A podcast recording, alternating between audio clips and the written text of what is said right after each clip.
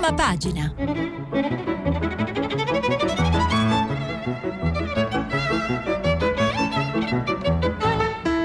Questa settimana i giornali sono letti e commentati da Lidia Baratta, giornalista del quotidiano online L'Inchiesta.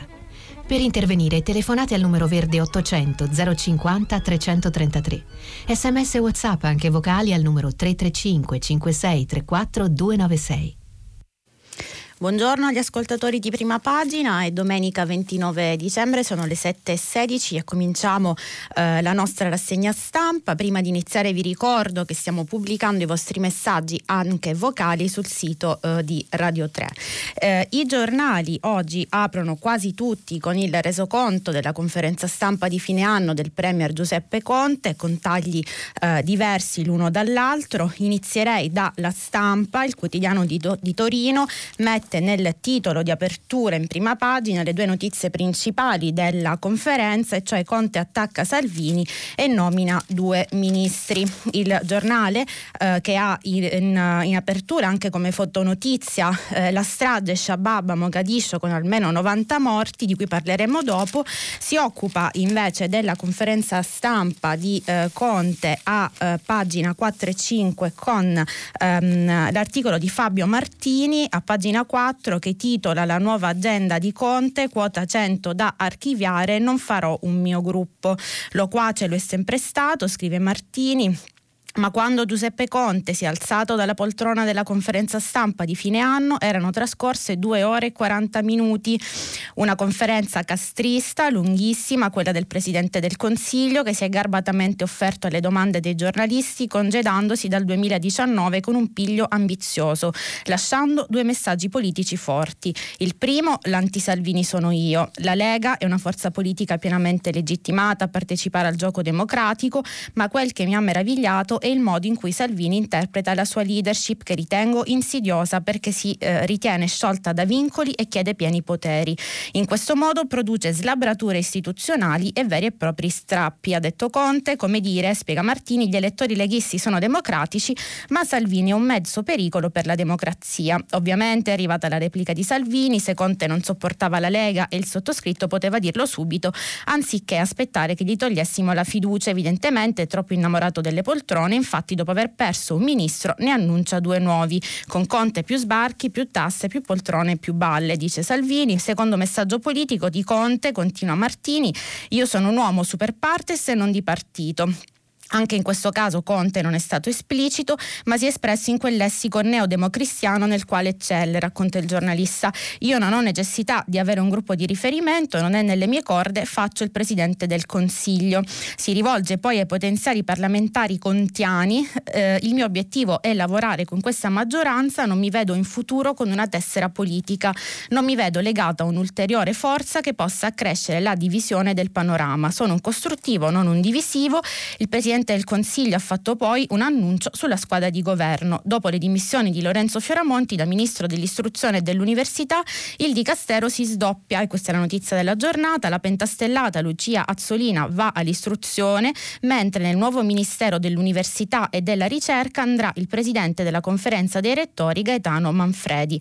Sul piano programmatico invece la novità più clamorosa potrebbe riguardare quota 100. Conte si è espresso così, è una misura temporanea e l'anno prossimo il governo affronterà il tema distinguendo i lavori usuranti da quelli che non lo sono e sulla base di questa differenziazione si faranno le valutazioni conseguenti. Concessione auto, sulle concessioni di autostrade invece Conte non si sbilancia, l'istruttoria eh, slitteremo di un po' ma siamo in dirittura finale e deve essere ben chiaro che non vogliamo fare sconti a nessun eh, privato. Per quanto riguarda invece le possibili elezioni anticipate, Conte dice una forza politica che oggi contribuisce alle soluzioni di governo, quale credibilità potrebbe avere nel dire andiamo a votare e poi facciamo le riforme, si pagherebbe elettoralmente. Nessuna novità su decreti sicurezza e su prescrizione, mentre in merito all'autorizzazione a procedere contro Salvini, Conte ha fatto capire che sulla questione della collegialità del governo nella vicenda della nave Gregoretti potrebbe maturare una sorpresa. Sto facendo le verifiche, ha detto, ma, ma non è che siccome Conte ora è al governo e Salvini all'opposizione, il presidente del Consiglio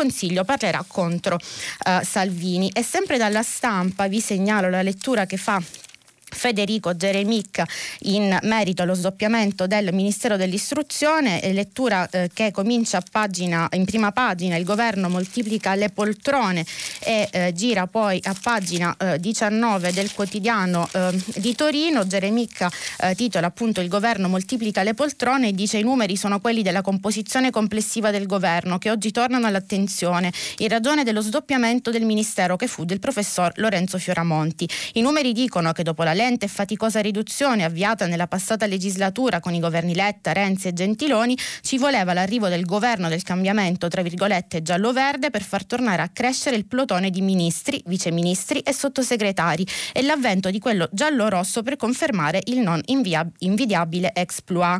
A dirla semplicemente si potrebbe sintetizzare così: un ministro si dimette perché lamenta carenza di fondi per il suo vasto dicastero e il Presidente del Consiglio risponde non aumentando le risorse risorse, ma dividendo quel ministero in due. Ora effettivamente, dice Geremica, ognuno di quei due nuovi ministeri potrà lamentare una carenza di fondi meno grave, dimezzata diciamo così, ma quella scelta non pare in verità una gran soluzione, perché allora sdoppiare quel ministero era stato forse un errore l'accorpamento e come mai lo si scopre proprio quando Lorenzo Fioramonti sbatte la porta e se ne va? Insomma, si fa fatica a pensare che la decisione del Conte giallo-rosso di smentire quella del Conte giallo-verde nasca da un problema di funzionalità funzionalità del Ministero, scoperto magari in ritardo. Più prosaicamente si è purtroppo portati a sospettare che la mossa nasca da altro, cioè dalla confusione nella quale l'esecutivo versa ormai da tempo e forse dalla necessità di trovare nuovi equilibri nell'alleanza dispensando un po' di potere in più.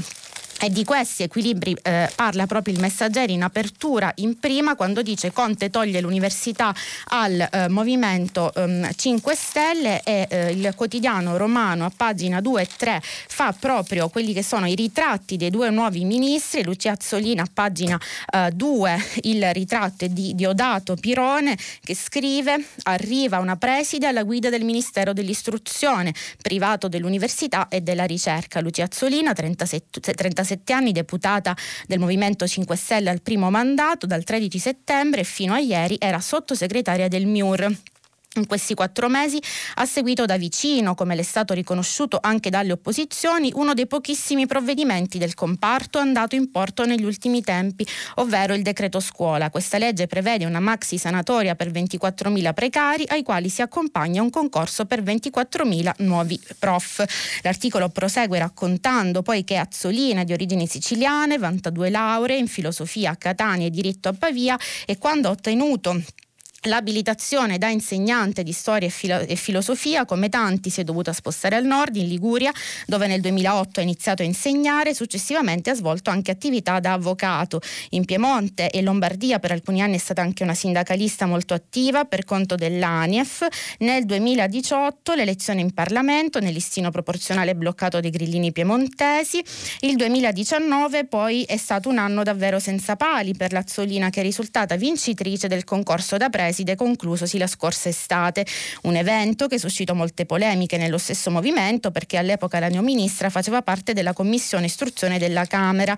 Nel conflitto di interessi scrisse anche l'Espresso eh, alla, mh, alla, quale Lazzolina rispose così eh, la verità è che dovrò studiare il doppio. Il concorso da preside è stato superato ma su Repubblica il presidente della commissione che la giudicò Massimo Arcangeli ne ha fatto un ritratto spigoloso ricordando che all'orale dimostrò di conoscere conoscere la normativa, virgolettato, ma in informatica prese 0, mentre in inglese si fermò a un ostentato punteggio di 5 su 12. Di che cosa si è occupata come parlamentare? Sul piano politico si sa che è molto attenta alle sardine, il suo, dossier, il suo dossier migranti eh, non ha nascosto di essere favorevole allo Ius Culture. All'attivo ha una proposta di legge contro le classi pollaio, poi ci sono altre due idee solo abbozzate, cioè l'aumento degli insegnanti di sostegno e la laurea apposita per i docenti. A pagina pagina 3 invece Lorena Loiacono fa un'intervista al neo ministro dell'università Gaetano Manfredi, che abbiamo detto essere rettore della Federico II di Napoli e presidente del CRUI,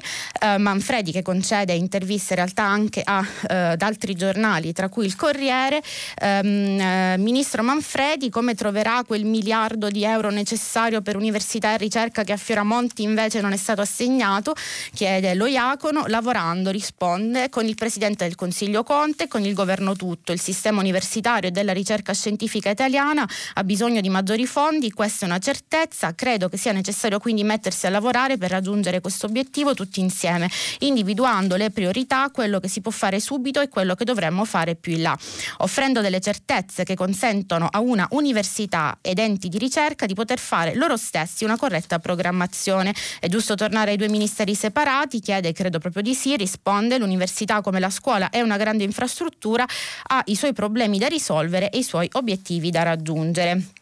Si va poi ai numeri, quanti ricercatori in quanti anni, eh, chiede lo Iacono al neoministro, almeno 10.000 nuovi ricercatori nei prossimi 5 anni, oltre al, nat- al, naturale turnover. In questo modo chi va all'estero lo fa per scelta, non per obbligo.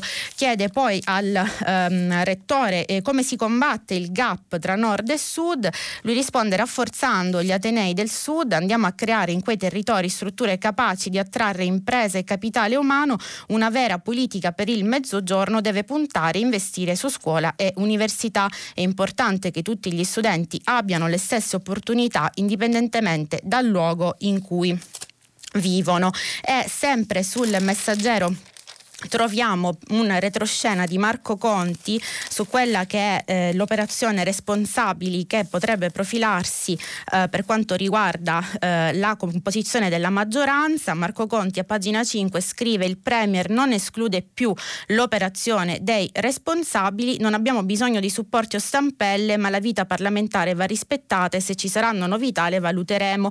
Dopo aver preso più volte le distanze dalla possibile nascita di nuovi gruppi parlamentari a suo nome, Giuseppe Giuseppe Conte mostra di essere pronto ad arrendersi al principio di realtà. Se ci saranno, come promette l'ex ministro Fioramonti, e saranno indispensabili per comporre la maggioranza, il Presidente del Consiglio è convinto che alla fine anche Luigi Di Maio, Grillo e Casaleggio ne dovranno prendere mm, atto, un po' come fece il PD quando Matteo Renzi compose i gruppi di Italia Viva sottraendo parlamentari soprattutto al partito di Nicola eh, Zingaretti. E invece per quanto riguarda il neo ministro dell'università, eh, che eh, abbiamo detto essere il rettore della Federica, Federico II di Napoli, il mattino apre sulla sua nomina con un virgolettato Università, Spazio e Giovani, il rettore della Federico II nominato eh, ministro, con una lettura poi di Mauro Calise che parte in prima e dice ottima scelta, Mauro servono um, risorse eh, vere. Andiamo invece mh, a ehm, eh, Repubblica eh, dove ehm, il quotidiano eh, romano apre con il titolo Fare i conti con Conte e ehm, a pagina 2 eh, e 3 eh, troviamo proprio un'altra lettura su quella che mh, è stata la conferenza stampa del Presidente del Consiglio su un'altra componente di quelle che sono state le numerose domande poste al Premier, in particolare Concetto Vecchio scrive Conte promette cambieremo i decreti Salvini, no ai transfughi. Eh, il giornalista divide eh, le risposte del Premier in diversi capitoli. Al capitolo decreti sicurezza, eh, alla domanda perché il governo non li ha ancora modificati, ricorda che Conte risponde nel nostro programma per recepire eh, le, le, premure, le preoccupazioni espresse dal Presidente Mattarella. I decreti vanno de- depurati da condizioni che io stesso ritengo inaccettabili possibili. Finora non ci siamo riusciti perché 100 giorni di governo sono pochi. L'immigrazione è uscita dai radar del dibattito pubblico, stiamo ottenendo risultati senza fare clamore. Ricorda poi il Premier che da settembre sono 98 i migranti, i migranti ricollocati ogni mese contro i 21 dello, stesso, dello, dello scorso um, governo. E eh, su Conte si concentra anche Francesco Merlo che fa un ritratto del premier Burattino, scrive il premier Burattino è passato a essere un leader popolare, scrive Merlo, così nasce il contismo. Eh, il giornalista racconta, è nato ieri il contismo come scienza politica della porta sempre chiusa che rimane sempre aperta, forse l'ultima disperata invenzione della governabilità italiana, della stabilità, del traballante e del rassicurante, mentre ha scritto scritto ieri Carlo Verdelli, si governa a vista pregando di non saltare sulle mine. Conte ha dunque chiuso il suo anno bellissimo, tra virgolette, l'ex pupazzo, continua il giornalista di, di Di Maio e Salvini, l'ex vice dei suoi vice, è riuscito ad aggiornare niente meno che la scienza politica del vecchio è vero anche il contrario. Infatti per snellire, semplificare e facilitare, Conte ha raddoppiato un ministero e se Ilva, l'Italia e Banca Popolare di Bari saranno salvate dallo Stato, non sarà un salvataggio di Stato. E ancora, stavo con Salvini ma non sono un traditore e tuttavia non apprezzo i cambi di casacca e non mi piace andare altrove. E poi frasi ancora più lunghe. Racconta Merlo sugli errori che tutti fanno e anche io li posso fare. Eh, passando in acrobazie e sul eh, comunque eh, conclude Conte il tema del nuovo governo non è il tutto contro Salvini. Eh, Conte, scrive Merlo, divide l'umanità in gentiluomini e intellettuali ed è facile immaginarlo in vestaglia con Casalino sempre al suo fianco, il portavoce che guadagna più del presidente.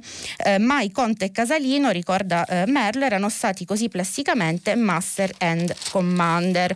Quindi la lettura anche ironica che ne fa Francesco Merlo ehm, su eh, Repubblica. Repubblica che però poi torna sulla questione del eh, ministero Ministero dell'Istruzione a pagina 4 con um, Corrado Zunino, um, giornalista esperto di scuola, dice il, si sdoppia il Ministero e il Movimento 5 Stelle diventa minoranza in eh, CDM ed è questo particolare che andiamo a leggere dal pezzo di Zunino quando dice per contenere le accuse di un aumento dei costi per lo Stato che già piovono dalle opposizioni il Premier ha spiegato che ai due ministri non si affiancheranno nuovo, nuovi sottosegretari.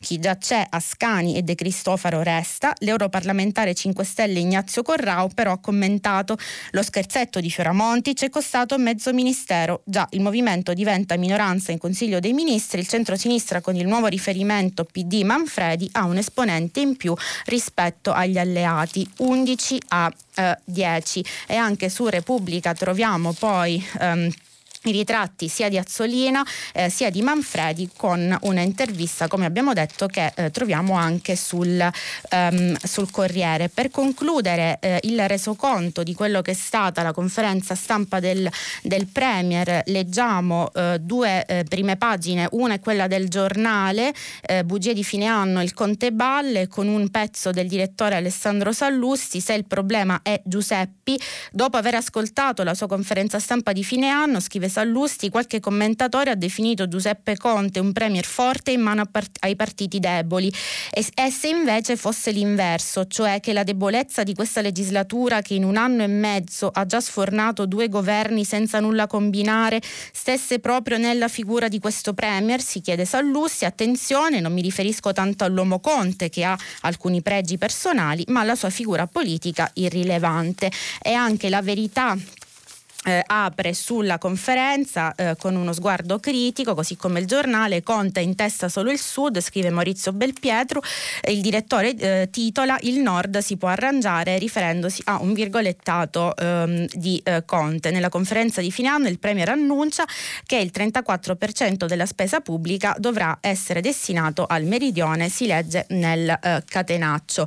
Ma non solo di istruzione, anzi si è parlato nella conferenza stampa di fine fine anno di eh, Conte e Repubblica a pagina 6, 7 8 eh, traccia quelli che sono diciamo, i punti fermi eh, di questa eh, conferenza, di quella che sarà l'agenda del governo Conte bis nel 2020 a pagina 6 si parla di un tagliando a ostacoli a gennaio tra la legge elettorale e Atlantia con un pezzo di Carmelo Lopapa eh, che dice vuole passare dallo sprint di questi 100 giorni alla maratona, un traguardo ambiziosissimo è quello del 2023, eh, ma per Giuseppe Conte il cronoprogramma annunciato sa già di corsa a ostacoli e per di più in salita. Fin dai primi di gennaio tra conclavi di governo, nomine, elezioni regionali e maxi vertenze. E in effetti che si tratterà probabilmente di corsa, di corsa ostacoli ostacoli, lo dice anche l'intervista che Giovanna Casadio fa alla ministra Bellanova, ministro dell'agricoltura, che dice ora basta totem, via il reddito di cittadinanza e ridiscutiamo quota 100. Intervista che si trova nel taglio basso di pagina 6, laddove la Bellanova dice sul reddito di cittadinanza facciamoci una domanda e diamoci una risposta, quelle risorse vanno indirizzate in modo più proficuo.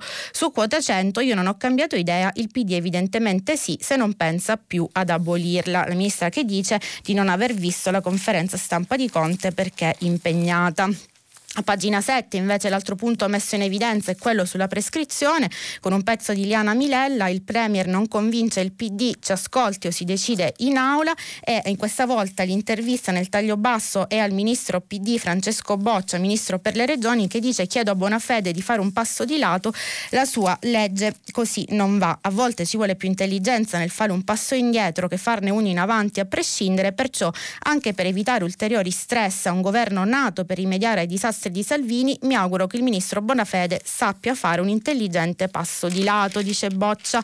E poi infine le nomine con le prove di spartizione. Eh, Ruffini torna all'Agenzia delle Entrate, ne, Repub- ne parla sempre Repubblica, pagina 8, con ehm, Lopapa che dice sarà un, l'anno della grande infornata, decine di nomine di Stato per le società pubbliche, autority e agenzie che poi nella lettura più maliziosa costituiscono una delle più solide ragioni sociali del Conte 2.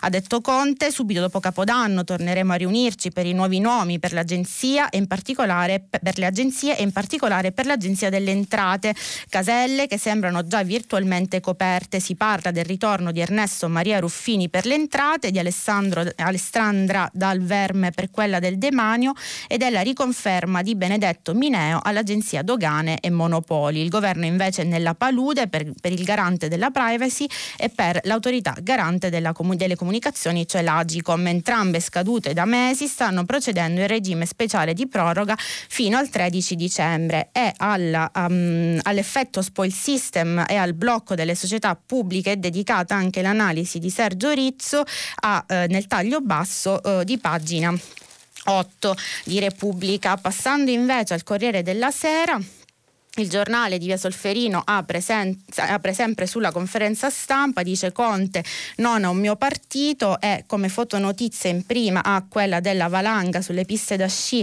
ehm, che è costata la morte di una madre e due bimbe, episodio di cui parleremo in ehm, seguito. Per quanto riguarda invece lo sfoglio politico del Corriere, vi segnalo l'intervista a pagina 5 a Maria Elena Boschi a firma di Maria Teresa Meli, laddove la Boschi Boschi dice il governo deve lavorare o gli italiani si chiederanno che cosa resta a fare. Maria Elena Boschi, il Premier ha annunciato che siete in dirittura d'arrivo sulla velocizzazione dei processi, questo vi rassicura sull'abrogazione della prescrizione, chiede la giornalista. No, apprezzo l'ottimismo del Premier, ma entrerà in vigore la sciagurata riforma Bonafede Salvini che cancella la prescrizione, risponde Boschi non si abbreviano i processi e si lasciano i cittadini nel limbo. Da avvocato sono sconvolta, da cittadina amareggiata per questa forma di populismo giudiziario. Se Conte ha una soluzione accettabile e credibile saremo lieti di condividerla, altrimenti voteremo la proposta Costa, cioè eh, di Forza Italia. Quali richieste farete al momento della verifica? Noi non abbiamo richieste, ma prendiamo atto che la crescita è scomparsa, con i nostri governi abbiamo sfiorato il, 2%, il più 2%, ora siamo siamo a zero, possiamo indagare sui perché, ma forse è più utile provare a uscirne. Il piano shock, Italia Shock, prevede lo sblocco di 120 miliardi.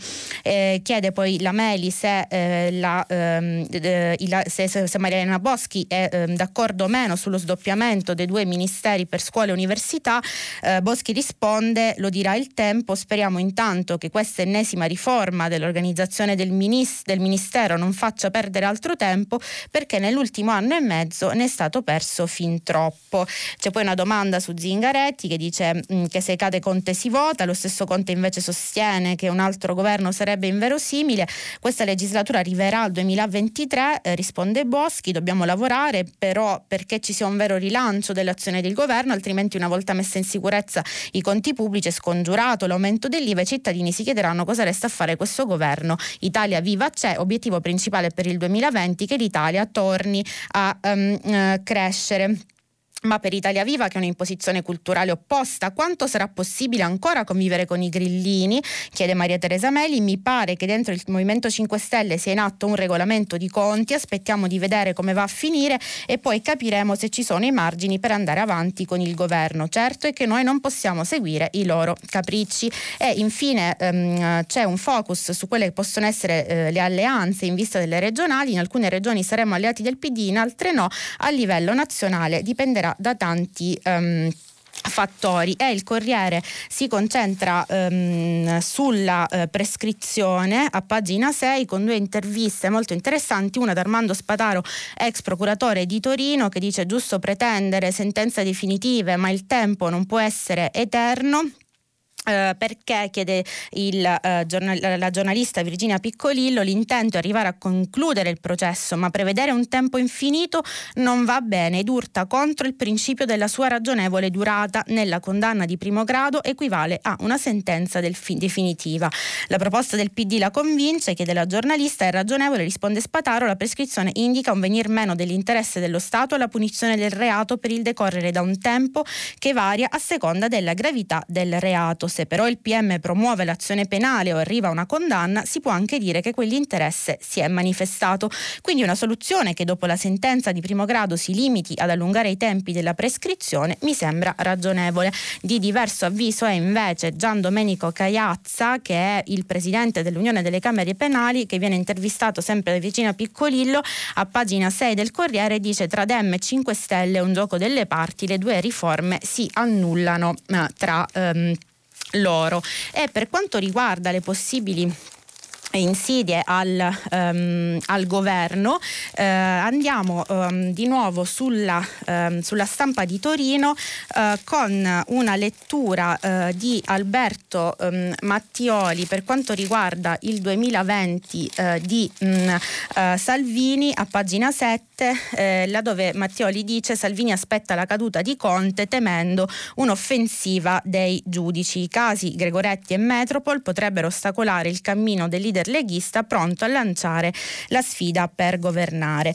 Dire che nel 2020 Matteo Salvini si giochi tutto è troppo, scrive Mattioli, dire che si giochi molto è troppo poco, l'anno che verrà sarà decisivo, ma tutto dipenderà da una domanda, se andrà a votare o no. I leghisti più scafati pensano senza dirlo che un governo morente non è necessariamente un governo morto, apparentemente, continua l'articolo, nel 2020 Salvini potrebbe quindi starsene tranquillo sulla riva del fiume aspettando di veder passare il cadavere politico politico della strana coppia giallo-rossa e soprattutto quello del detestatissimo Conte, confortato anche dai sondaggi, l'ultimo dalla Lega appena sotto il 33%, in pratica come PD e Movimento 5 Stelle messi insieme. C'è poi l'elenco delle sfide e delle minacce per ehm, il leader leghista, la madre di tutte le regionali è ovviamente quella emiliana. Salvini è determinatissimo, farà un comizio il 18 a Maranello, racconta Mattioli, poi il 20 gennaio è la data in cui la Giunta per l'autorizzazione a procedere deciderà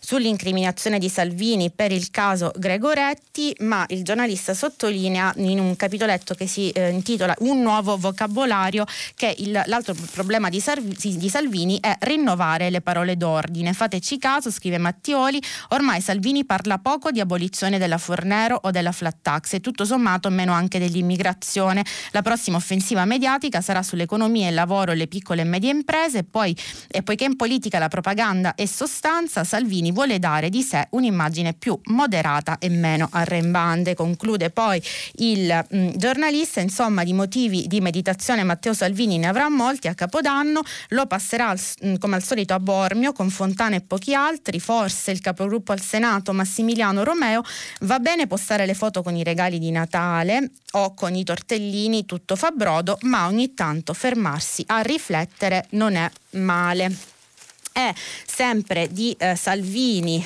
e del possibile caso Gregoretti si parla sul Fatto Quotidiano. Il ehm, quotidiano apre con eh, questo titolo Conte minaccia Salvini, resto qui altri eh, tre anni, eh, ma l'articolo che andremo a leggere è quello a pagina 3 a doppia firma di Vanda Marra e Ilaria Proietti che parla del pressing di Verdini su Renzi, salvate anche voi eh, Salvini. Um, I tempi sono cambiati stati. Il dialogo tra Renzi e il capo della Lega rimane intenso, raccontano eh, le due giornaliste. Si racconta persino di un intervento di Denis Verdini. Denis ha sicuramente parlato con Renzi facendogli notare che anche per la Gregoretti Salvini si è mosso nel solco della politica dei migranti perseguita dal Conte 1. Raccontano gli amici dell'ex senatore. Gennaio di fuoco ehm, è, il, il, ehm, è quello che viene scritto nell'occhiello. Italia Viva si prepara sulla prescrizione. È il caso. Mh, Gregoretti. Il Fatto Quotidiano eh, poi eh, ha una interessante paginata sui giudizi che vengono dati da diversi eh, personaggi alla conferenza stampa ehm, di Conte, pagina a cura di Lorenzo Giarelli. Tra i vari eh, personaggi coinvolti ci sono ad esempio eh, la politologa Nadia Urbinati che dice che Conte sembra convinto di poter durare a lungo, difficile ma possibile. Segnaliamo anche Giovanni da Diamanti, analista politico, fondatore di Quorum, che dice che cambiamento in un anno ora parla da leader mh, mm, di um, coalizione ma il primo appuntamento politico del 2020, come sappiamo, sono le regionali, regionali di cui parla Repubblica con due pagine, a pagina 10 e 11 del mh, mm, quotidiano, con due interviste, una al candidato eh, della coalizione di centrosinistra in Calabria, Pippo Callipo, possiamo farcela puntando tutto su diritti e legalità, eh, dice Callipo, invece Stefano Bonaccini, candidato del PD e della coalizione di centrosinistra eh, in Emilia Emilia Romagna dice la Lega non convince, vuole solo mandare a casa il governo, laddove mh, mm, Eleonora Cappelli chiede le dinamiche interne al governo si rifletteranno sul voto emiliano, dice le persone che incontro sono tantissime, tutte mi chiedono di sanità e scuola, di ambiente e lavoro, nessuno mi chiede di equilibri interni di partito o delle alleanze politiche a Roma, sono persone che vogliono fare un passo avanti, mi interesso della nostra regione non perché il resto non conti, ma perché l'Emilia Romagna è importantissima e fa la ehm, differenza. Eh, l'apertura invece del Sole 24 Ore eh, è dedicata al caso autostrade, altra, eh, altro caso spinoso per il governo, Atlantia stoppa l'indennizzo, l'ANAS potrà eh, subentrare e nell'articolo a pagina 3 di Laura Serafini si parla della stretta su autostrade, niente indennizzo anche in caso di recesso, il governo inasprisce la norma del mille proroghe e azzera la clausola di risoluzione automatica in caso di cambiamento normativo su cui conta la società per ottenere ottenere un rimborso che ritiene adeguato. E sempre sul mm, Sole eh, vi segnalo l'intervista eh, che fa mh, mm, Alessandro Graziani a Domenico Siniscalco, country head per l'Italia di Morgan Stanley. Eh, comincia in prima con il titolo Se il mercato fallisce l'intervento statale non è una eresia, tema di cui abbiamo parlato molto nei giorni scorsi. Domenico Siniscalco, eh, capo in, in Italia di Morgan Stanley, dice non ritengo che dove il mercato ha fallito l'intervento pubblico debba considerare considerarsi necessariamente un'eresia, il ciclo politico iperliberale è finito, il Paese ha bisogno di soluzioni e l'intervento dello Stato, valutando caso per caso, non può essere considerato il male se porta a soluzioni nell'interesse eh, di eh, tutti. Alle 7.48 passiamo poi invece agli eh, esteri, come abbiamo anticipato eh, la eh, prima notizia degli esteri è eh, quella che riguarda appunto l'attentato a Mogadiscio, andiamo a prenderla dal manifesto che eh, apre con lascia ora doppia riferito appunto alla, mh, mm, allo sdoppiamento del Ministero dell'Istruzione, a pagina 8 del manifesto, una pagina dedicata a quelle che vengono chiamate le guerre sante africane, pagina che apre con un pezzo di Marco Boccitto ehm, che dice non è chiaro se l'attentatore avesse riferito appunto all'attentato in eh, Somalia eh, di ieri, no? non è chiaro se l'attentatore avesse un altro obiettivo e ha deciso di far esplodere l'auto perché individuato o se il suo obiettivo fosse proprio fare strage a quell'incrocio fatalmente affollato all'ora di punta, come nel 2017. Anche allora si parlò inizialmente di un centinaio di vittime e si arrivò a quasi 600. Si sono così riviste le scene strazianti, i sopravvissuti sotto shock, l'andirivieni confuso di ambulanze ambulanze e una gigantesca colonna di fumo nero levarsi dal luogo dell'esplosione. Poi la voce delle istituzioni ha tuonato contro Al-Shabaab, che non ha ancora rivendicato. Il governo ha annunciato la formazione di un, cam- di un gabinetto ad hoc per l'emergenza terrorismo.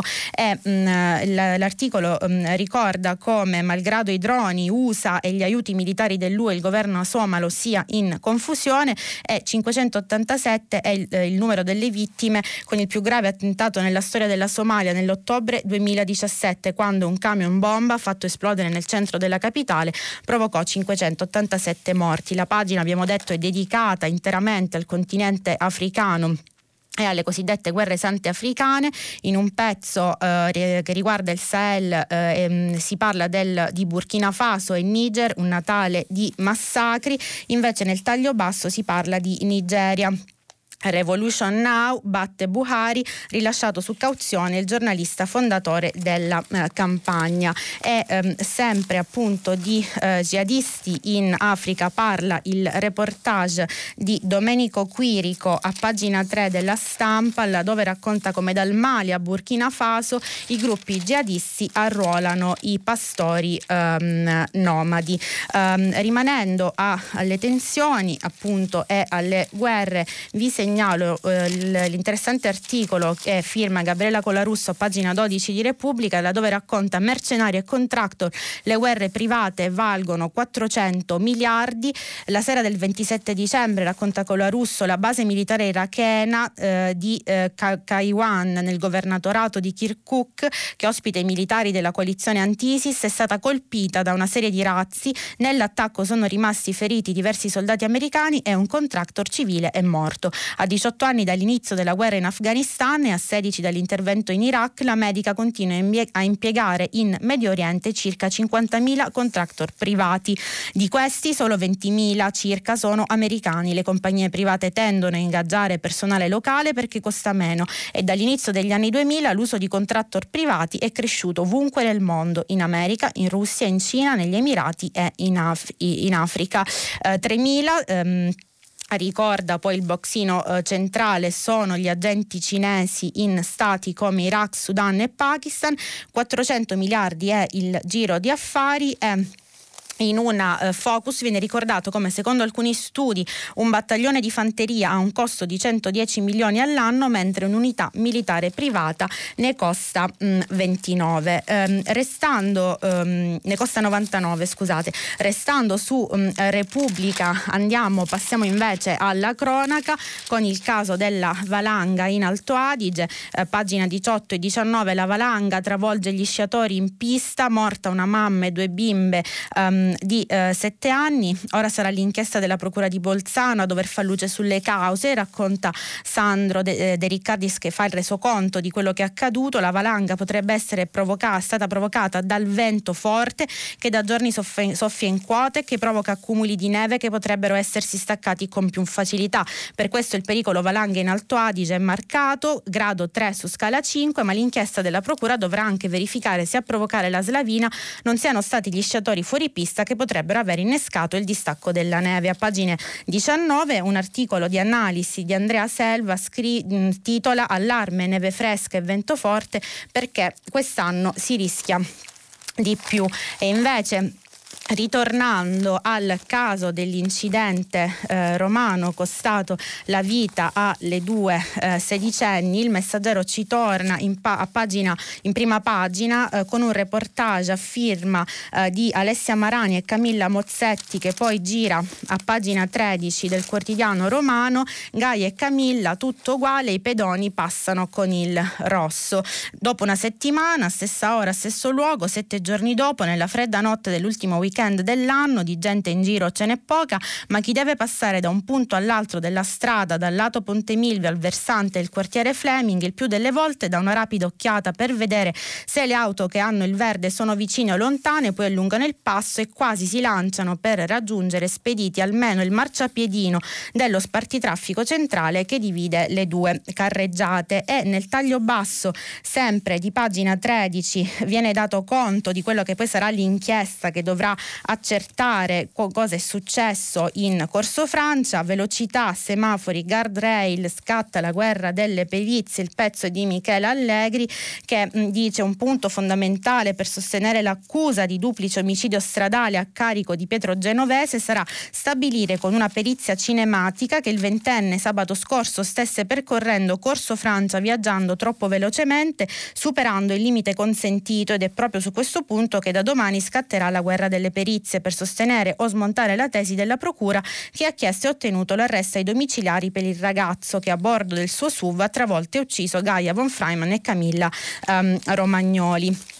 Alle, 8, alle 7.54 passiamo invece sulla prima pagina di Avvenire eh, che apre con un argomento diverso rispetto agli altri quotidiani. Eh, il titolo è Celle già esaurite eh, e di nuovo emergenza per il sovraffollamento nelle carceri, racconta il quotidiano della CEI, 61.000 detenuti, siamo a 11.000 oltre la capienza consentita, rischio di sanzioni dall'Europa. Il pezzo di Fulvio Fulvi che racconta di carceri sovraffollate e di nuovo esplosive successivi al 30 novembre reclusi nei 190 istituti penitenziari italiani erano 61.174, quasi 11.000 in più rispetto alla capienza prevista dalla legge. Le conseguenze, atti di violenza, sommosse, aggressioni e suicidi dietro le sbarre. Ieri a Poggioreale, Napoli, un detenuto di 45 anni ha tentato di uccidersi in cella dove aveva fissato un cappio alle inferriate della finestra del bagno. È stato salvato dagli agenti della polizia penitenziaria intervenuti appena in tempo tempo. E sempre sulla prima di avvenire vi segnalo ehm, la continuazione del, dell'inchiesta di Nello Scavo su Bigia, tutti i misteri, i depistaggi e il viaggio in Italia. Molte domande, nessuna risposta ufficiale. A quasi tre mesi dalla rilevazione di avvenire sul caso Bigia, il trafficante libico accolto in Italia nel 2017, nessun esponente politico ha ritenuto di dover ehm, chiarire apertura eh, diversa anche su eh, Libero eh, che scrive alla faccia della crisi economica in montagna tutto esaurito, strutture ricettive piene per Capodanno, gli alberghi delle feste incassano 13 miliardi, il pezzo di Sandro Iacometti che cita i dati snocciolati ieri da Asso Turismo Confesercenti che dice sono il frutto di un, monitor- un monitoraggio condotto sulle principali agenzie di viaggio italiana, italiane. Italia, patria del bel vivere, il cibo è la prima fonte di ricchezza corrisponde al 25% del eh, PIL, si legge nel catenaccio. Ma torniamo alla stampa eh, dove mh, a pagina 11 viene eh, tracciato quello che nel titolo viene definito eh, l'identikit eh, di coloro eh, che coltivano canapa a casa. Um, identikit tracciato a pochi giorni dalla notizia sulla sentenza della Cassazione eh, che ha, um, ha reso um, dire, possibile eh, la coltivazione do- domestica della cannabis in minime quantità, quindi non destinate allo spaccio. l'articolo è di Gabriele De Stefani che titola Sono 100.000 consumatori che coltivano canapa in casa, ma che ragazzini, squattrinati o spacciatori sono ricchi, istruiti over 35 tanti, quasi 100.000. L'esercito di chi a casa, sul balcone o dentro un armadio coltiva una piantina di cannabis per sé e ora può sorridere per la sentenza della Cassazione, secondo la quale il reato non c'è più se la quantità prodotta è modica e gli strumenti utilizzati sono rudimentali. Via libera Marco Rossi, docente di economia politica, insegna anche economia della cannabis cannabis, caso unico in Italia, alla Facoltà di Scienze Politiche, Sociologia e Comunicazione della Sapienza di Roma. Il popolo di chi coltiva l'ha studiato a fondo, un lavoro di ricerca, il suo basato sull'incrocio tra centinaia di interviste a frequentatori di fiere di settore e modelli economici applicati alla filiera can- dei, dei, cannabis shop. Dice eh, Rossi, eh, i consumatori e i coltivatori in casa sono in aumento costante da un decennio e stimiamo che siano tra i 50 e i 100 mila.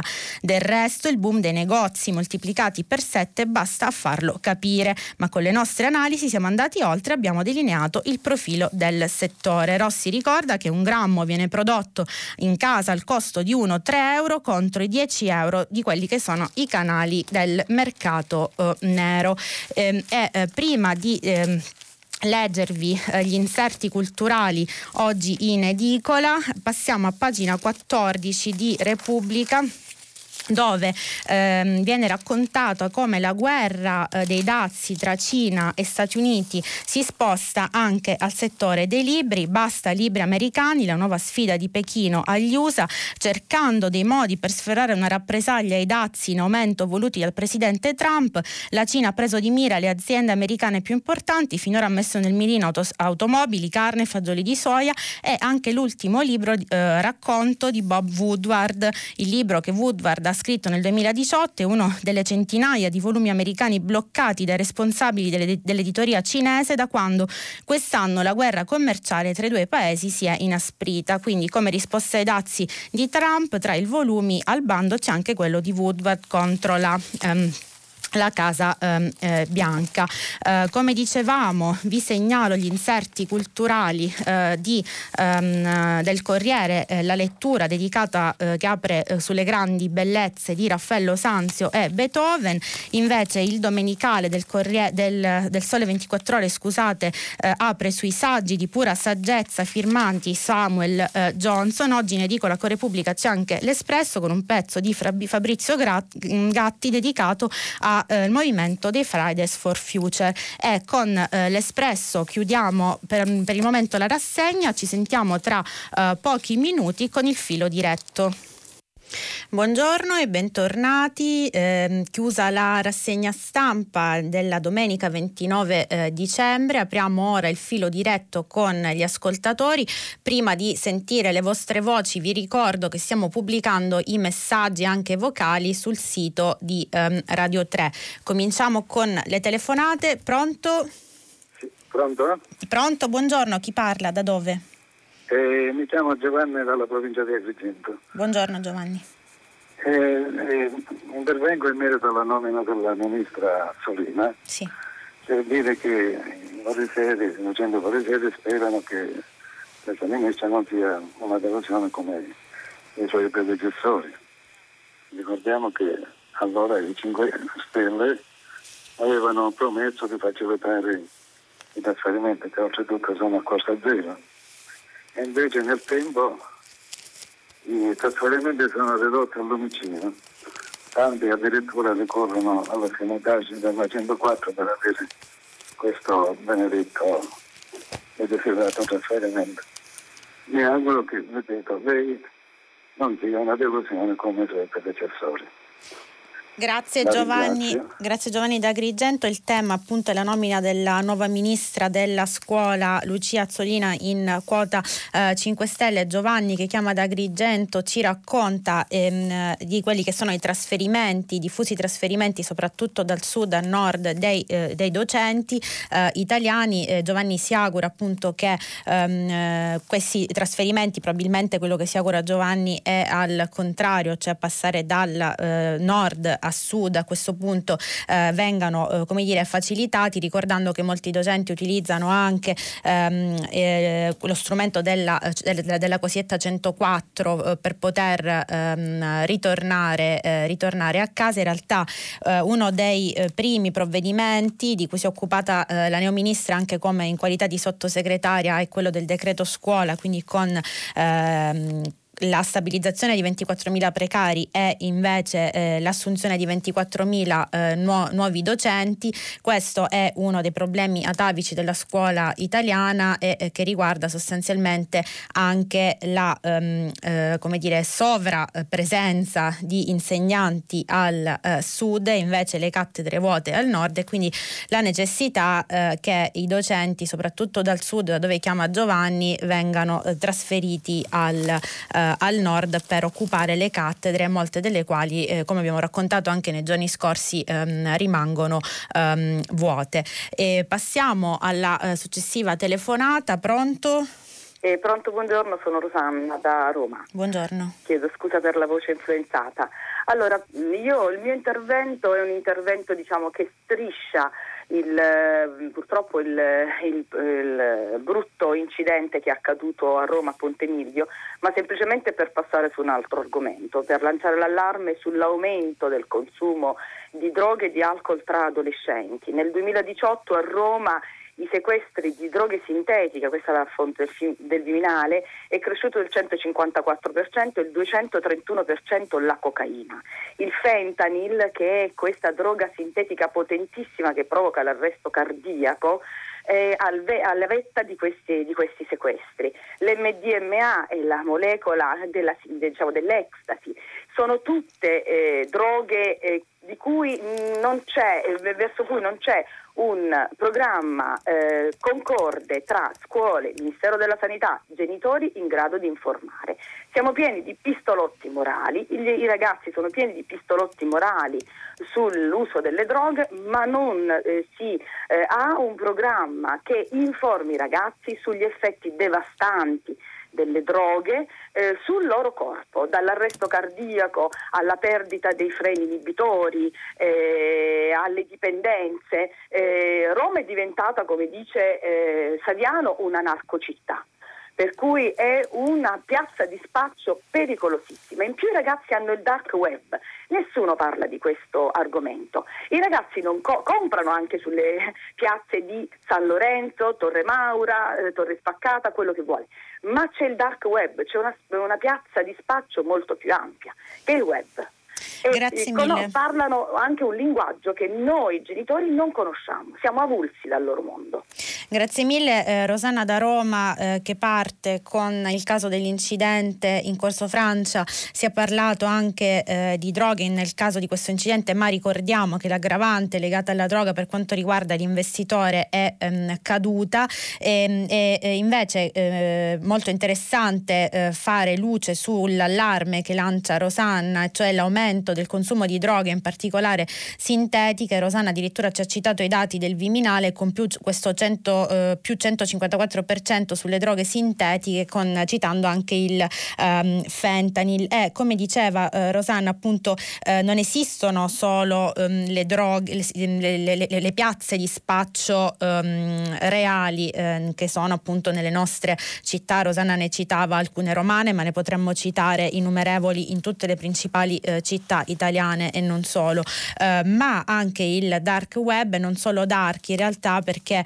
ehm, molte sostanze, anche medicine, farmaci possono essere utilizzate benissimo come droghe, come gli esperti eh, ci spiegano, anche da parte degli adolescenti. Per quanto riguarda appunto cosa, ehm, che cosa si fa, cosa fanno le istituzioni per combattere questo aumento nel consumo di droghe, soprattutto da parte degli adolescenti, è vero che manca un piano nazionale eh, strutturale strutturale per quanto riguarda sia la prevenzione sia l'informazione, vi segnalo eh, un, contro, un controsenso appunto rispetto a quanto possa essere eh, importante l'impegno eh, nel, in un piano nazionale eh, antidroga per quanto riguarda gli adolescenti e non solo, e cioè il fatto che eh, il fondo previsto proprio per la lotta al consumo di droghe in realtà sia stato, mh, mm, è stato mh, azzerato e poi è confluito interamente nel fondo sulle politiche sociali, quindi andando a spalmarsi su diverse attività sociali e non focalizzandosi eh, soltanto sulla eh, droga. Quindi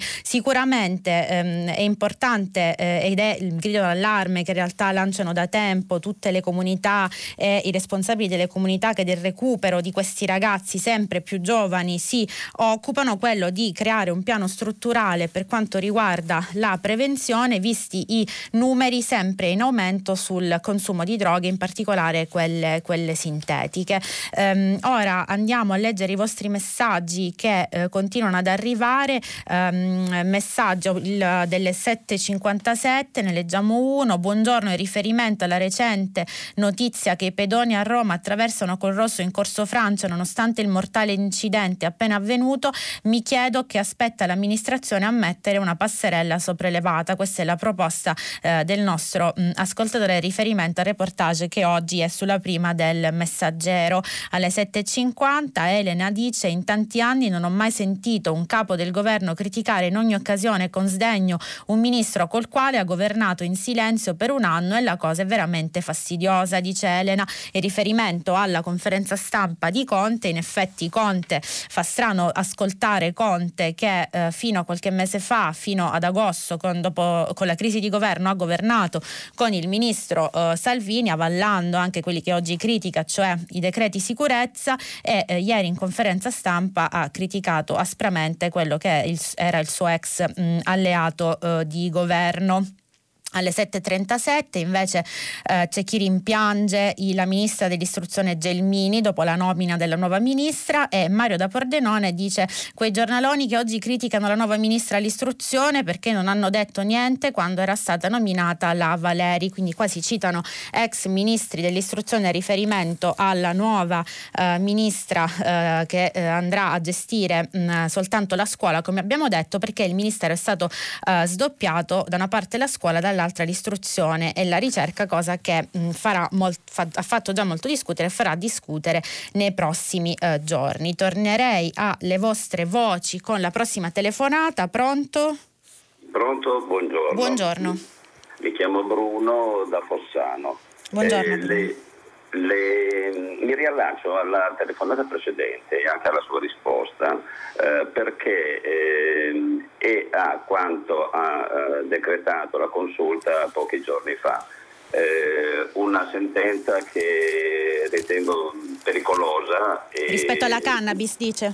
Sì, esatto, esatto. E, e, mm, perché eh, ritengo pericolosa e anche eh, decisamente controproducente. Lei giustamente ha detto che le istituzioni devono eh, fare di tutto per uh, regolarizzare, per, per, per uh, combattere, no? cioè, nel senso di evitare il, il diffondersi della, della droga e questa consulta, eh, cioè la decisione della consulta va esattamente in senso opposto perché eh, dà l'idea che eh, ciascuno a, livello privato, direi addirittura familiare perché è facile estendere, può prendere delle decisioni che vuole. Quindi addirittura io ho ipotizzato, allora posso coltivarmi il papavero da oppio, posso coltivarmi una piantina o più piantine di coca dicendo che, che, si tratta di un consumo familiare e personale. Quindi ehm, eh, il, questa decisione eh, va veramente contro eh, quello che il principio che il, la, la, libertà eh, non deve essere confusa con la licenza, con, con il faccio quello che, che voglio perché sono un uomo libero eh, eh, perché vado anche contro il mio interesse personale eh, quando mi decidessi di, di drogarmi o contro quello della società quando decidessi che posso comportarmi eh, come, Grazie, voglio. Bruno. Chiaro, chiaro, il suo messaggio è chiaro. Ehm, Bruno, ehm, riferendosi alla telefonata precedente, eh, si rifà invece alla mh, sentenza della, eh, della, Corte Suprema, della, della Cassazione, scusate, eh, che ehm, riguarda appunto la depenalizzazione eh, della coltivazione domestica della eh, cannabis. In realtà si parla, come dire, di ehm, droghe differenti nel nel caso della telefonata eh, di Rosanna parlavamo appunto di droghe sintetiche, le cosiddette droghe pesanti, eh, invece la eh, Cassazione si, ref- si, riferisce alla cannabis, quindi quello che dice Bruno, ehm, posso coltivare anche l'oppio, la pianta di coca, in realtà eh, la risposta è eh, no, in questo caso appunto si parla di coltivazione domestica, si parla di modesti eh, quantitativi, bisognerà aspettare, bisogneranno aspettare ehm, le motivazioni eh, della, di questa sentenza per capire ehm, di che cosa si tratta e quelle modeste, ehm, modesti quantitativi di cui parla la Cassazione dovranno appunto poi essere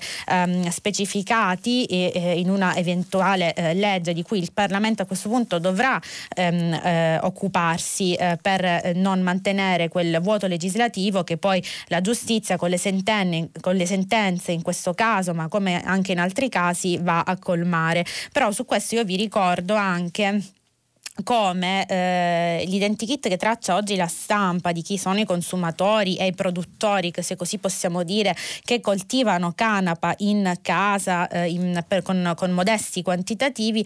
Marco Rossi, che è questo docente della Sapienza di Roma che cita la stampa, che si occupa proprio di economia della cannabis, fa ehm, questa, eh, questo confronto dicendo che il, un grammo che viene prodotto in casa ha un costo di 1-3 euro invece contro i 10 dei canali del mercato nero e questa è una delle delle domande che si pone in merito appunto a una possibile eh, legalizzazione della, ehm, della, della, cannabis, ma anche della produzione domestica di cannabis, cioè quella di evitare di andare a, ehm, come dire, a mettere, a, ad alimentare il mercato nero che molto spesso è in mano della criminalità organizzata. Eh, passiamo ora ad un'altra telefonata, pronto? Buongiorno, mi chiamo Mario e chiamo da Roma. Buongiorno. Buongiorno Mario. Io vorrei commentare una notizia che è passata un po' così, quasi di sfuggita. È la, la possibilità da parte dell'Europa di mettere di nuovo il nostro paese sotto infrazione per l'affollamento carcerario. Sì. E in ordine diciamo, a questo vorrei fare alcune considerazioni. Noi abbiamo un sistema diciamo, migratorio eh, sotto gli occhi di tutti che produce gli effetti che produce e verosimilmente tutto questo induce queste persone che magari pensavano di venire da noi per avere un futuro migliore a, a le costringe a delinquere e questo ovviamente si va a scontrare con quelle che sono le nostre leggi e quindi queste persone nella maggior parte dei casi eh, eh, vengono poi sanzionate e messe in carcere, tant'è che gli immigrati nelle nostre carceri sono la maggioranza e questo già la dice tutta su, sul sistema. Poi l'Europa, l'Europa non fa nulla, non fa nulla per tutto questo, non li prende, non li vuole e induce questa gente a vivere come può. Allora eh, si crea una dicotomia, che cosa facciamo? Creiamo nuove carceri? Facciamo dell'Italia una carceropoli per, per far rispettare le leggi a una massa di persone che non trovano collocazione nel nostro paese? E poi dal lavoro a alcuni avvocati solerti che fanno ricorso alla Corte di Giustizia Europea perché i detenuti non hanno i 9 metri quadri richiesti ma ce n'hanno 6 e che cosa accade? Accade che questi detenuti vengano risarciti con 35 mila euro. Passa un messaggio, un messaggio pericolosissimo. Grazie Mario, grazie. La, la, ringrazio per averci eh, portato su, eh, sul tema delle, delle, carceri su cui oggi, ehm, come abbiamo eh, raccontato in rassegna stampa, apre eh, l'avvenire, eh, ricordando che mm, esiste di nuovo questa annosa emergenza sovraffollamento nelle nostre carceri eh, dove ehm, vivono oggi 61.000 detenuti e siamo già oltre 11.000, a 11.000 oltre la capienza consentita, quindi c'è, come dice, diceva Mario, il rischio di nuove sanzioni dall'Europa Mario si focalizzava in particolare sulla presenza straniera nelle nostre carceri dicendo che gli stranieri rappresentano la maggioranza dei nostri detenuti, in realtà devo correggere il nostro ascoltatore perché i cittadini non italiani, eh, pur essendo eh, soltanto il 9% circa della popolazione libera in Italia, è vero, rappresentano il 34% del totale dei detenuti, quindi non sono la maggioranza, è una grossa percentuale, ma non sono ehm, la maggioranza. E va ricordato che qualche anno fa erano molti di più, cioè il 37% e eh, si, tra- si, tratta comunque sempre di una por- proporzione considerevole, come, mh, come, diceva Mario, legata eh, probabilmente a una immigrazione ehm, irregolare che poi trova eh, sicuramente un canale di sfogo all'interno del eh, micro o macro eh, crimine che arruola spesso eh, gli immigrati regolari, mo- irregolari, motivo per per il quale, come dicevamo nei giorni scorsi, probabilmente uno, eh, uno degli strumenti maggiori per garantire sicurezza anche del nostro paese potrebbe essere quello di regolarizzare i canali di ingresso di modo che spesso poi questi cittadini non italiani irregolari anche per sopravvivere possano finire nelle mani della criminalità e spesso appunto a spacciare ricordandoci anche eh, l'argomento delle droghe di cui abbiamo parlato in uh, precedenza. Eh, torniamo mh, mm, ai vostri eh, eh messaggi.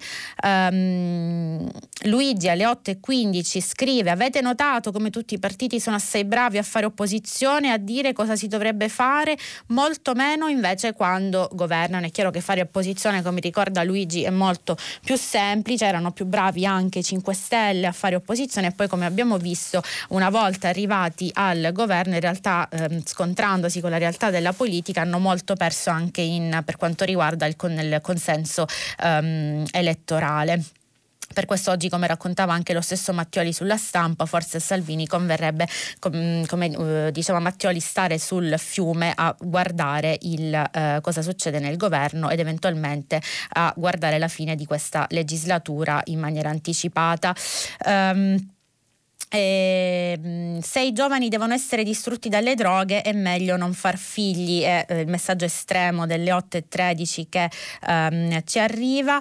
Eh, invece Paola da Verona scrive la pubblicità progresso sugli incidenti stradali non dovrebbe limitarsi all'uso delle cinture di sicurezza, penso che sarebbe opportuno e necessario farne di più forti e incisivi, anche scioccanti sulla velocità, sulla distrazione, sul consumo anche moderato di alcol, oltre naturalmente naturalmente alle droghe vere e proprie. Quindi qua Paola ritorna sull'argomento che abbiamo molto trattato, cioè sulla informazione e prevenzione per quanto riguarda sia l'uso di droghe ma anche proprio sull'uso delle automobili come possibili veicoli eh, di ehm, morte, sia per quanto riguarda appunto la velocità, sia per le sostanze che sia alcol o droga che si è assunto alla ehm, guida. Eh, ogni anno eh, racconta eh, le slavine eh, fanno vittime ma i tifosi degli sci non demordano. Speriamo che un nuovo anno porti buone notizie senza morti dice Maria Luisa da eh, Verona eh, riferendosi al caso di cronaca che abbiamo raccontato con la slavina in Alto Adige ehm, di cui abbiamo dato conto in rassegna stampa. Successivamente passiamo mh, mm, ancora ancora una volta le vostre eh, telefonate. Pronto? Buongiorno Lidia, mi chiamo Gianluca, sono giornalista freelance, chiamo dalla Calabria, da, da Cosenza. Buongiorno. Eh, buongiorno, io volevo fare un messaggio, ricordare un messaggio storico sia a noi calabresi che a, tutto, insomma, a tutti gli altri ascoltatori perché a proposito dell'operazione Rinascita Scott condotta insomma, dalla, dalla DDA di, di, di Calanzaro, volevo ricordare due figure importanti che erano Giannino Losardo e Peppe Valarioti. Erano, eh, Giannino Losardo era eh, assessore al comune di Cetraro, negli anni 80 fu ucciso dai, dai clan del Tirreno Cosentino che merciavano pesce e controllavano l'edilizia. E poi Peppe Valarioti, che era un ragazzo, era un po' il più impassato di, di, di Calabria perché fu ucciso anche lui dai clan della Piana di Gioia Tauro.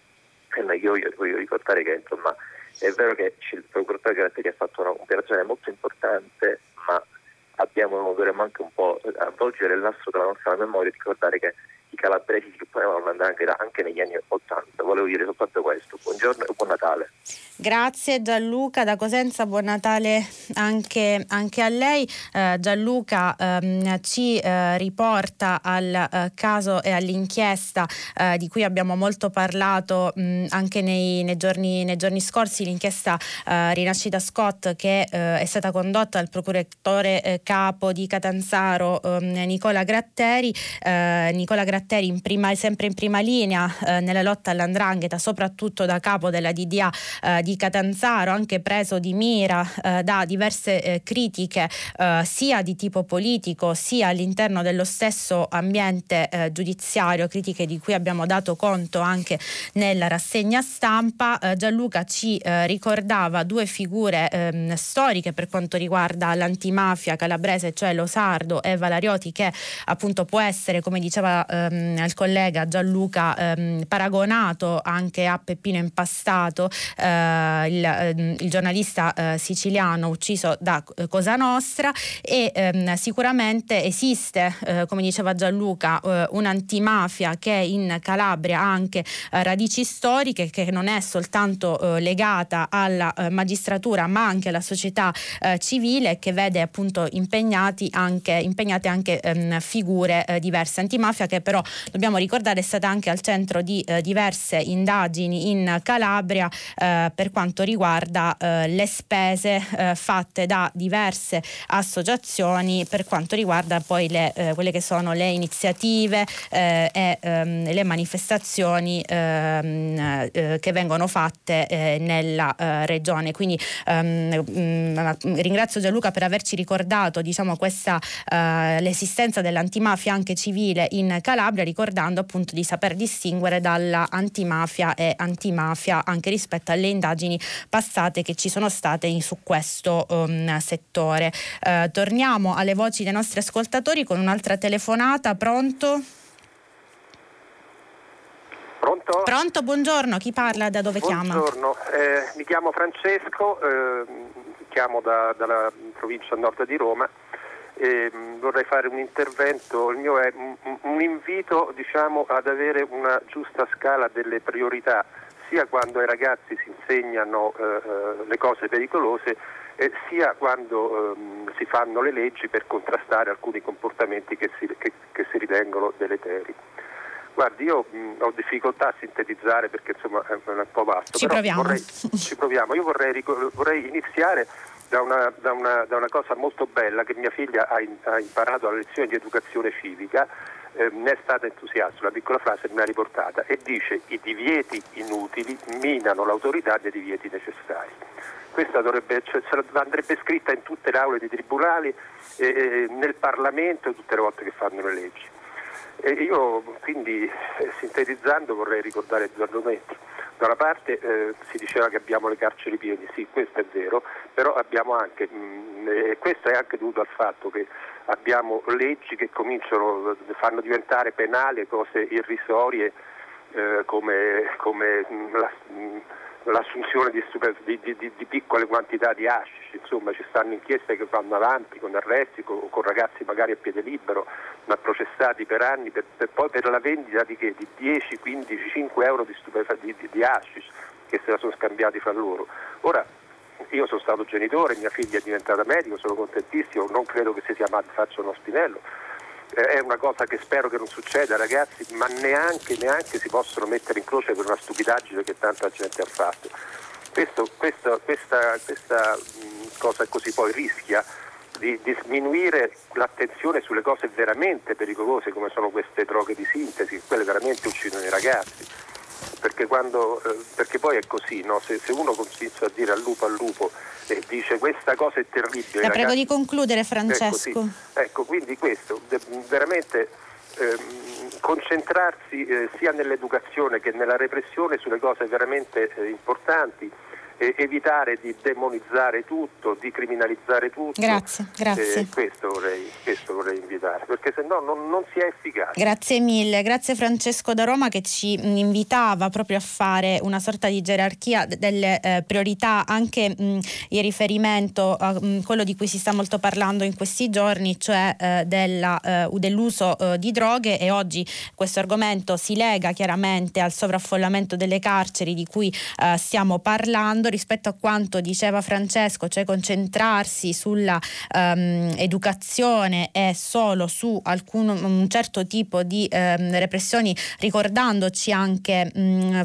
andando a citare eh, quello che studiava, eh, che studia sua figlia eh, a scuola eh, nella, nelle lezioni di educazione civica, eh, vi ricordo i numeri che oggi a venire appunto proprio per, su questo riporta in merito al sovraffollamento delle eh, carceri, dice invece sono 5.158 le persone detenute per reati minori che devono scontare pene sotto i due anni e potrebbero usufruire di eh, misure alternative eh, ma restano in cella. E molti di questi reati minori sono appunto eh, legati spesso alla, alla mh, mm, allo spaccio e alla, eh, al possesso anche di piccoli quantitativi eh, di eh, droga ehm, che come sappiamo eh, come dire la um, eh, la eh, sentenza della Cassazione ha in un certo senso, um, in un certo senso uh, regolamentato eh, anche però in attesa che eh, sia in realtà il Parlamento a gestire meglio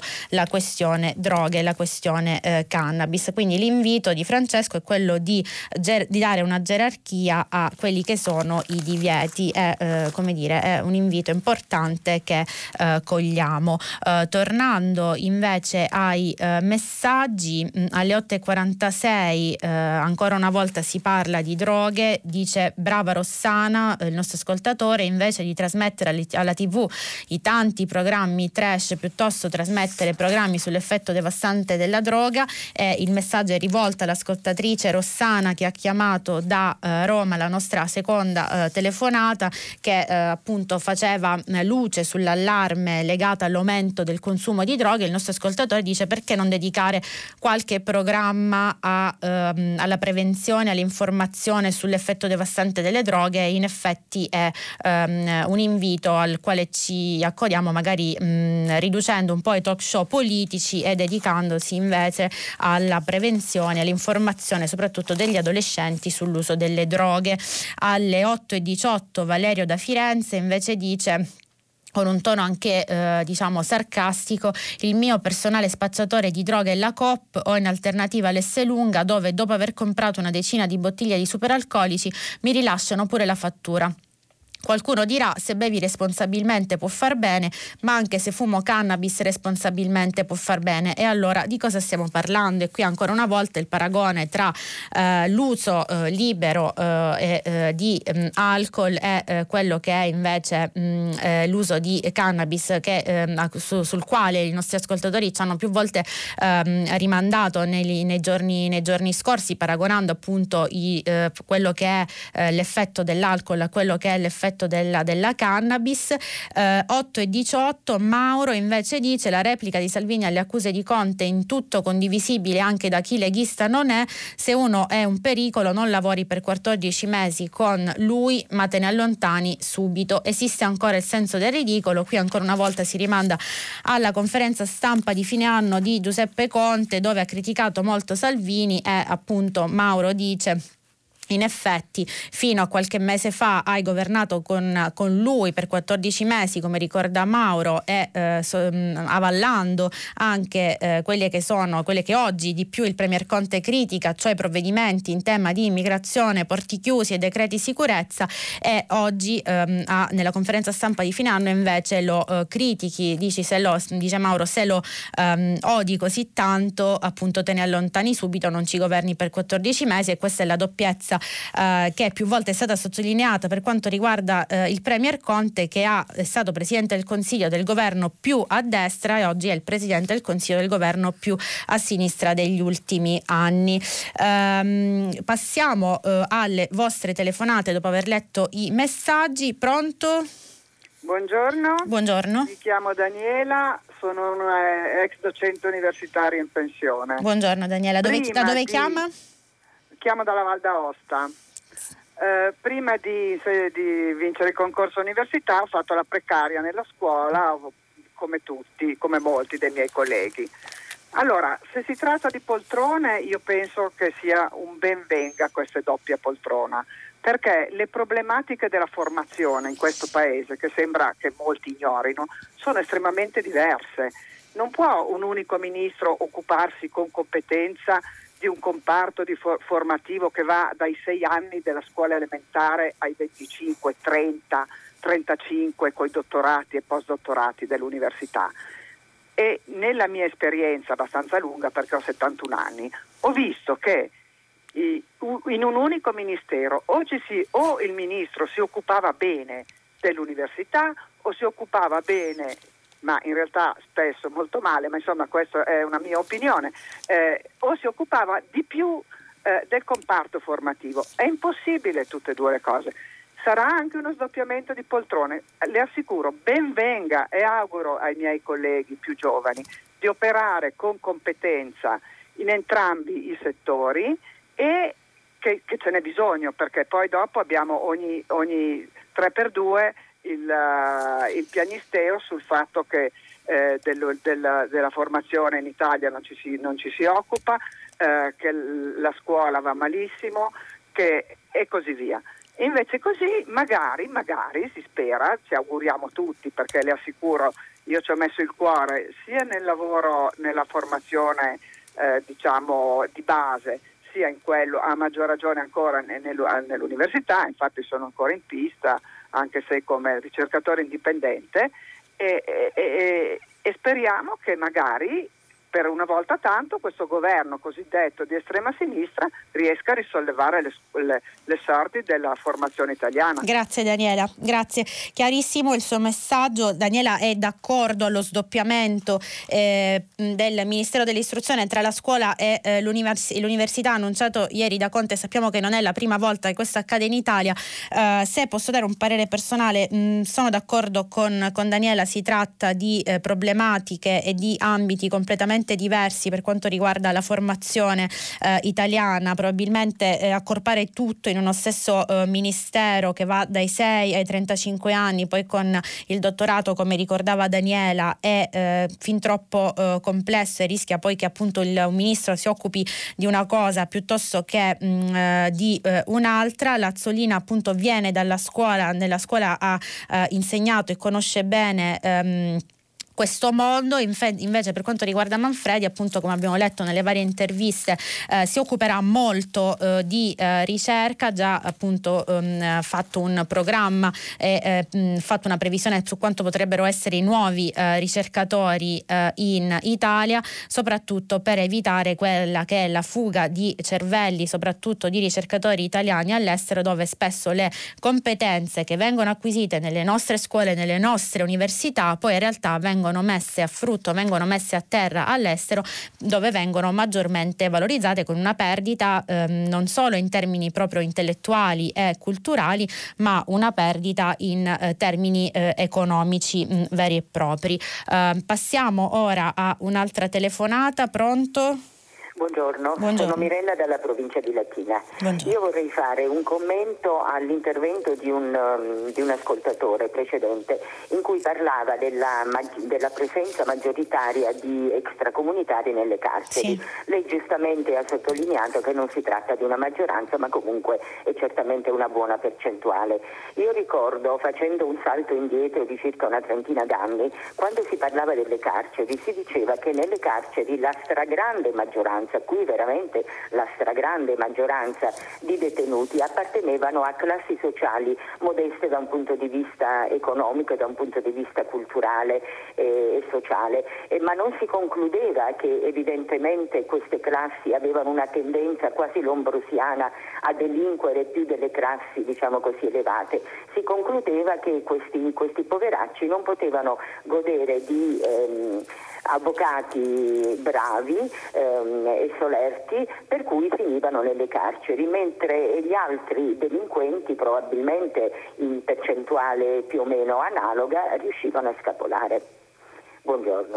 Grazie, buongiorno. Eh, Mirella da Latina ci riporta sul caso delle, delle carceri eh, ricordandoci eh, come eh, in realtà, eh, cosa che abbiamo già ripetuto citando i dati, eh, la popolazione ehm, straniera nelle nostre carceri non sia la maggioranza e comunque una percentuale alta rispetto alla, alla presenza della popolazione straniera in rapporto alla popolazione, ma ehm, resta intorno al 34% e comunque in diminuzione riduzione eh, rispetto agli anni precedenti, citava alcuni dati eh, Mirella eh, che si riferivano al passato, in particolare alla presenza di, ehm, di, ehm, eh, di, di, persone e detenuti eh, eh, che provenivano dal mezzogiorno nelle nostre carceri e faceva riferimento ad alcune possibili motivazioni che riguardavano ad esempio anche l'impossibilità di avere un legale, un avvocato che potesse potesse come dire eh, scarcerarli o potesse evitare